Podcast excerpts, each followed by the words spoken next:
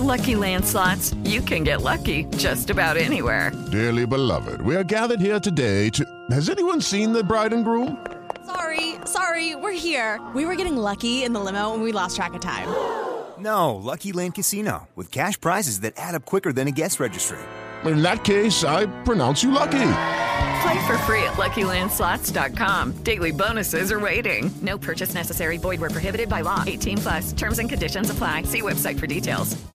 Siete en punto, panorama informativo 88.9, información que sirve. Yo soy Alejandro Villalbazo en el Twitter, arroba Villalbazo13. Es jueves eh, 15 de octubre, Iñaki Manero. ¿Cómo estás, Iñaki? ¿Cómo estás, Alex Villalbazo, Alex Cervantes, amigos de la República Mexicana? Gracias por seguir en Panorama. Tiene el panorama COVID, el mundo ya acumula 1.092.296 muertes por esta enfermedad. El número global de casos se sitúa en 38.520.717. Se habrían ya recuperado 26.687.306 personas.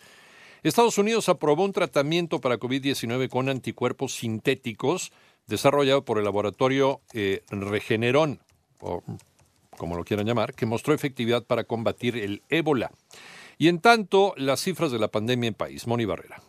Ya son 829.396 casos confirmados de COVID en el país y 84.898 defunciones. Se tendrían 127.053 personas profesionales de la salud que han sido confirmadas a la enfermedad. Así lo dijo José Luis Salomía, director general de epidemiología. Para efectos de la mortalidad, y está calculada por 10.000 trabajadores, para los trabajadores en activo es del 6.8 y para los trabajadores con permiso COVID-19 es decir, aquellos que fueron a resguardarse a sus domicilios, es prácticamente del doble, 12.6. Para efectos de la letalidad, enfermaron y fallecieron. De los trabajadores que se quedaron en activo, fue de 0.7. Para el grupo de trabajadores que estuvo de permiso, fue del doble, del 1.3. En 889 Noticias, Mónica Barrera. 7 de la mañana con 4 minutos. Recuerda que en nuestra página en 889noticias.mx encuentras más sobre este y otros temas de tu interés.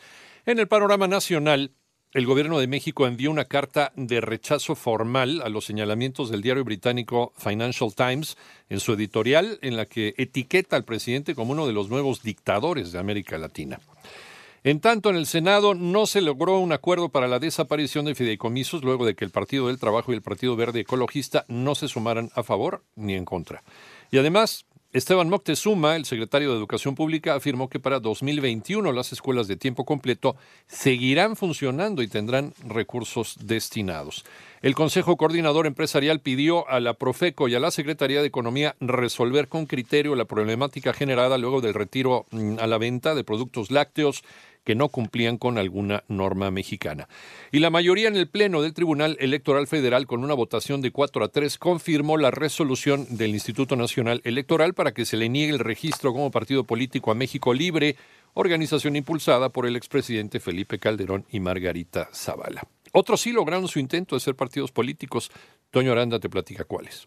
El Tribunal Electoral del Poder Judicial de la Federación determinó otorgar el registro como partido político nacional a redes sociales progresistas, el cual es presidido por Fernando González, yerno del Baster Gordillo, exdirigente magisterial. Durante la sesión de la Sala Superior del Tribunal Electoral, el magistrado Reyes Rodríguez Mondragón indicó que las instituciones democráticas deben velar por abrir y no cerrar las puertas de las libertades políticas. Voy a referirme a los asuntos que presenté en torno a la agrupación redes sociales progresistas. Eh, se presenta la posible vulneración del derecho a la libre afiliación. La misión, en mi opinión, de las instituciones democráticas debe ser abrir y no cerrar las puertas a las libertades políticas. Para 88.9 Noticias, Antonio Aranda. 7 de la mañana con 6 minutos en el panorama internacional. Tailandia prohibió las reuniones de más de cinco personas y las publicaciones en línea que considera podrían afectar a la seguridad nacional luego de las recientes manifestaciones pro democracia. Mientras que en los Estados Unidos, eh, Kansas, Rhode Island y Tennessee ya abrieron las urnas para la votación eh, presidencial anticipada.